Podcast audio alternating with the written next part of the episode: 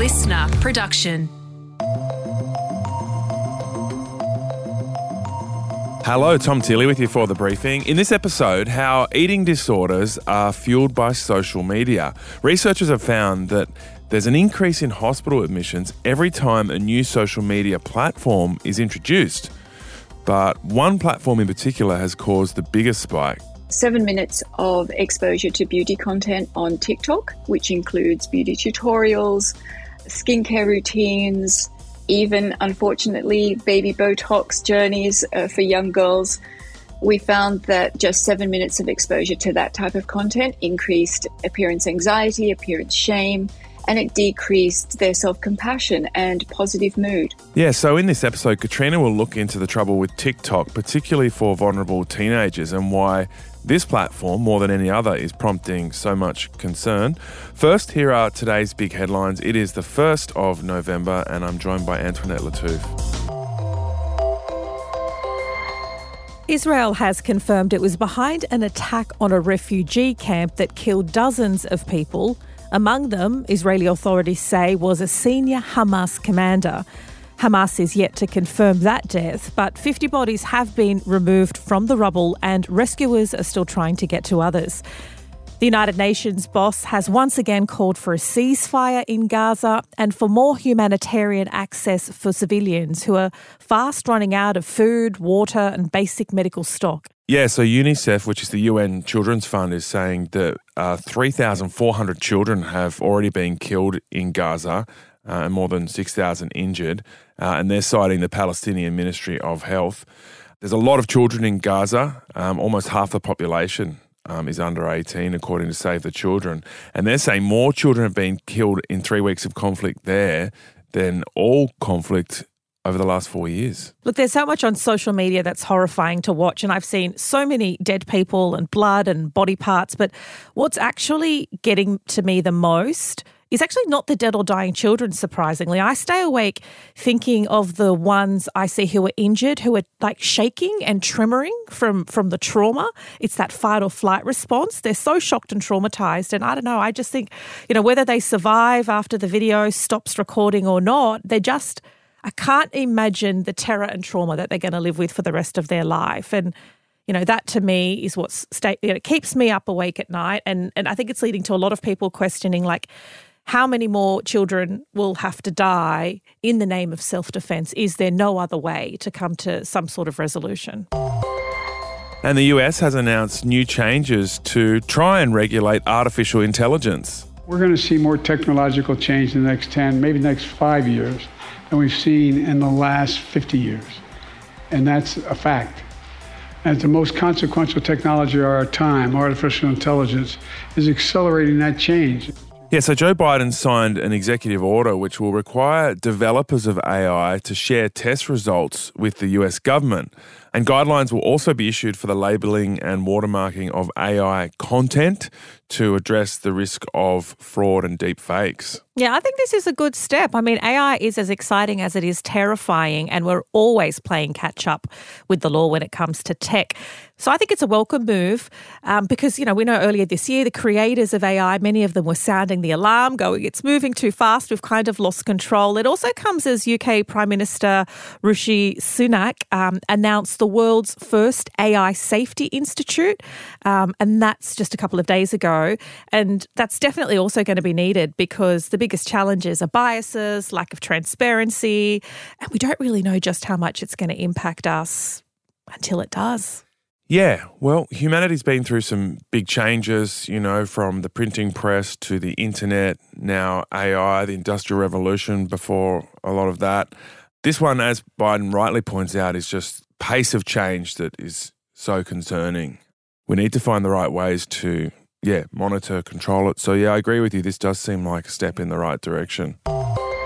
There's been a guilty verdict in the White Island volcano court case. That was the 2016 eruption that claimed 22 lives, including 14 Australians. As we've reported here on the briefing, the island is privately owned by three brothers, and yesterday the court found their tour company was guilty of failing to manage the risk of a volcano. This was a major failure and amounts to a breach of its duty under Section 37. That was the judge. The company Whakaari Management Limited will face a maximum fine of $1.4 million, but the three brothers won't face individual convictions. Yeah, this has been a big news story in New Zealand. This case has been going for several months. Um, initially, there were charges on the three brothers as individuals, but they didn't go ahead. So now their company has been fined. Um, and there are a number of other companies that pled guilty. Um, so they're all going to face sentencing in the near future. Australia is in the grip of our eighth COVID wave. Experts say we're past the emergency phase of the pandemic now, and the latest infections are less severe than before. Experts also say our population is stronger now because of immunity built up through millions of vaccinations and also previous infections. Sadly, just over 3,300 Aussies lost their lives to COVID in the first nine months of this year, and that's compared with 8,622 over the same period last year. Tom Tom, it feels a little bit strange that we're talking about COVID waves. Mm, yeah, it is a bit of a blast from the past. It's good to see the death numbers are coming down. History will show that last year was the most deadly year of the pandemic, but it was the year where we got back to normal finally. Yeah, it does feel like news from another time where we used to watch Netflix and stay home. I had a friend text me. Actually, I've had two friends in the past 48 hours message me going, I've come down, you know, I've got a positive COVID test, just letting you know. And I'm like, oh, firstly, you're still testing, and B, I don't really care that much, but thank you for letting me know. Having yeah. said that, I'm not immunocompromised. I don't. Uh, I, am not elderly. I don't have other medical conditions. That's probably why I'm a bit blasé about it. But I, I found the text and the notification interesting, which previously would have mortified me. Yeah, it does. That's about the only time it comes up if you sort of seek medical treatment for something related. They're like, "Oh, you hmm. should do a COVID test," and mm. then you, hmm. you do the COVID test and get on with your life. All right, we're going to jump out of here, and Katrina's bringing you this really interesting research on the impact of social media on eating disorders.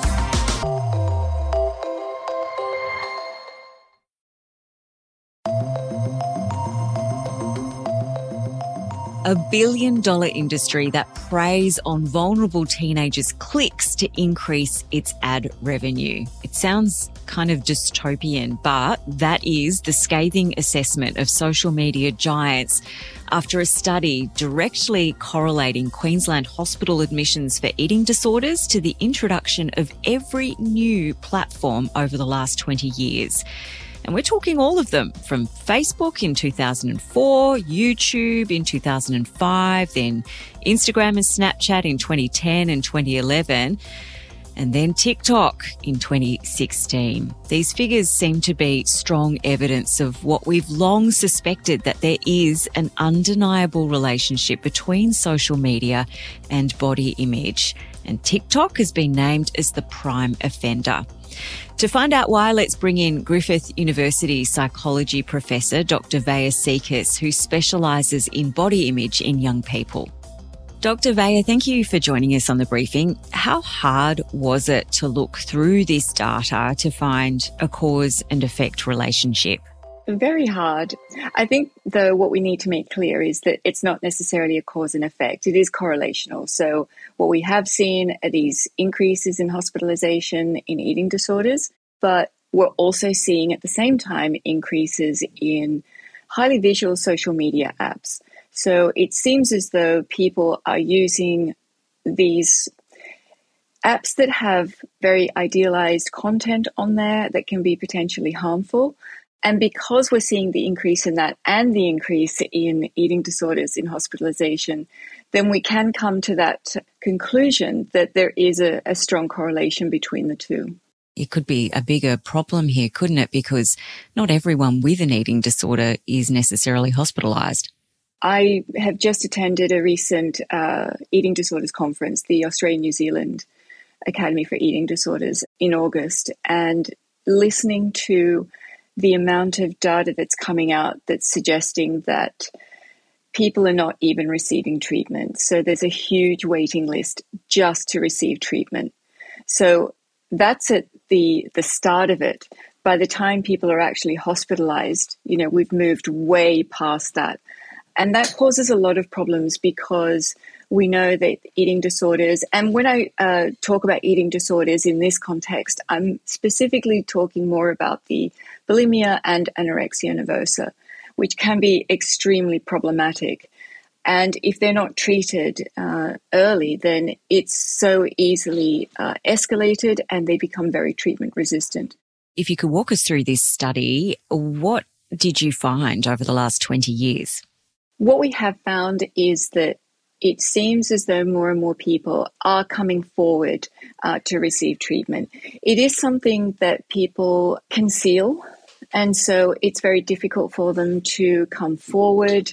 They feel as though they're going to be stigmatized. It's a very difficult disorder to acknowledge, but we also need to understand that what hasn't changed is that about a million people a year are affected uh, with an eating disorder here in Australia. So the prevalence rates are fairly steady in that we're looking at about 1 to 3% of the population who are likely to develop, for example, anorexia nervosa, and it's more likely to affect girls than it is boys. What did you find when you tracked the advent of each new platform with hospital admissions? With each new platform that comes along, there seems to be more and more appearance related content. So when we look at Facebook, which is kind of where research sort of started about you know, 10, 12 years ago, we certainly found correlations between the use of Facebook, for example, and body dissatisfaction. And one of the first studies looked at adolescent girls. So we already knew that there was a, a moderate to strong correlation between the use of, of, Facebook and body dissatisfaction. And just to clarify, body dissatisfaction or the drive for thinness, these are symptoms of uh, eating disorders such as bulimia and anorexia nervosa. So as each new platform comes along, it becomes even more image focused. So when we looked at Snapchat, Instagram, particularly Instagram is highly curated. So you're looking at very, very idealized content on there uh, in terms of images of women. And then, of course, we move to TikTok, which just takes it that bit further because TikTok was the first to introduce the, the bite size video. So it just means that particularly young people are able to just scroll through that really quickly. It's so easy to consume bite sized content and it's very entertaining we're finding that just short exposure to, for example, TikTok content is increasing body dissatisfaction, self objectification, appearance anxiety, again, all of which are symptoms of eating disorders and even body dysmorphic disorder. When you say short exposure, what kind of time frame is that? The first study we did, we looked at seven minutes. So we found that seven minutes of exposure to beauty content on TikTok, which includes beauty tutorials, skincare routines, even unfortunately baby Botox journeys uh, for young girls. We found that just seven minutes of exposure to that type of content increased appearance anxiety, appearance shame, and it decreased their self compassion and positive mood. It also increased the amount of comparisons that girls were making to that content. And we know that the comparison process is probably the most dangerous aspect of the link between exposure to this type of content on TikTok or Instagram and body dissatisfaction or symptoms of eating disorders. Oh, when you think about seven minutes, I mean, most people are spending a lot longer than that online. And that leads me to my next question, which is what happened during the pandemic when a lot of people were spending a lot longer online. We've done research where we see the average time spent, and this is for, for young women between the age of 17 and 25. We know that the average amount of time spent is up to four hours a day. So when you think about seven minutes compared to the amount of hours that they spend, it's not difficult to draw the conclusions that we do have a very strong correlation between eating disorder symptoms, body dysmorphic symptoms, and social media use, in particular, the appearance related social media use. I think one of the reasons that we're seeing these correlations between, let's say, TikTok relative to other apps and eating disorder uh, hospitalization, for example, is how aggressive this TikTok algorithm actually is. even relative to Instagram or Snapchat. It will constantly monitor people's interactions on TikTok. It will constantly monitor the type of content they're even pausing at. And it will then push similar type content to their feed. So if someone is feeling vulnerable about their body image and they have paused at something even for a few seconds, they're going to be bombarded with potentially harmful content. So at this conference that I was just at in, in August, there was data that was being uh, spoken about in terms of TikTok use, and they were showing well above 100% increase of this type of potentially harmful content being pushed to those who have body image concerns relative to those who don't. So the algorithm is very, very intuitive. It's able to understand the way that a person is interacting on TikTok. And it will very quickly find those people who are vulnerable to body image concerns. This year we have a body image activist, Taryn Brumfitt, named Australian of the Year. That would suggest we have more awareness and resources directed at this issue than ever before. But what are you finding? Are we winning the battle? Is uh, are you hopeful? I have to be. I have to be hopeful. These are our, our children and our future. I do think that, you know, relative to when I was a child, where I would go to the newsagents to purchase a, a magazine once a month, I might flip through it for a week and that's it. I can't imagine what it must be like being a young person today, having all of this content in the palm of your hand. It makes a huge difference. And I think Taryn's been an amazing advocate for positive body image and just acceptance of who we are without the need to conform to what society deems to be attractive. And Taryn has been working with the Embrace Kids program, which I also feel very privileged to be a part of. Uh, I've contributed the self compassion component to that program. And we are trialing that uh, currently in South Australia, here in Queensland, and potentially in New South Wales. It's going to be wonderful to be able to see some evidence from a very positive body image program that we've put together. So we're not focusing on the negatives, we're really trying to flip that.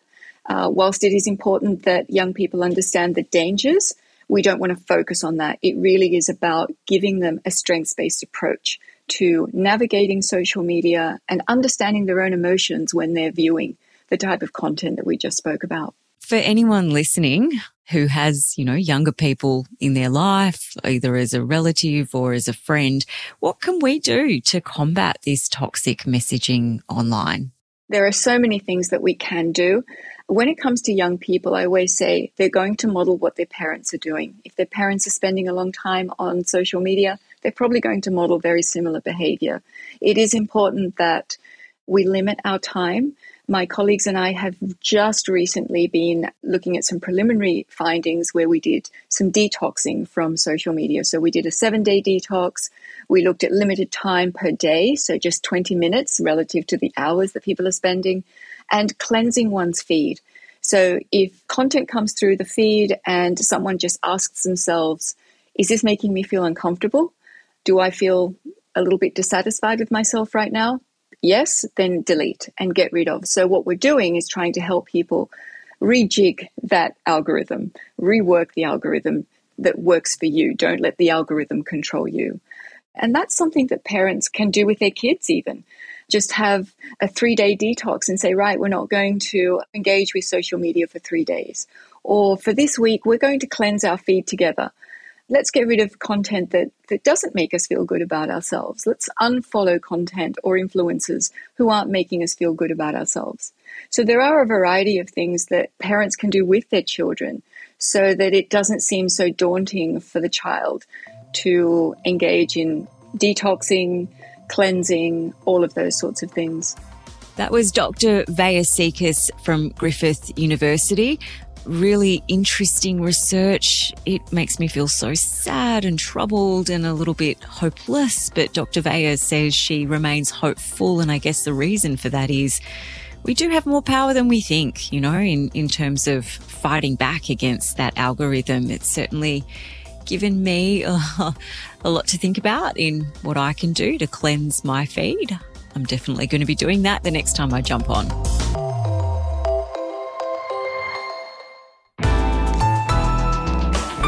Listener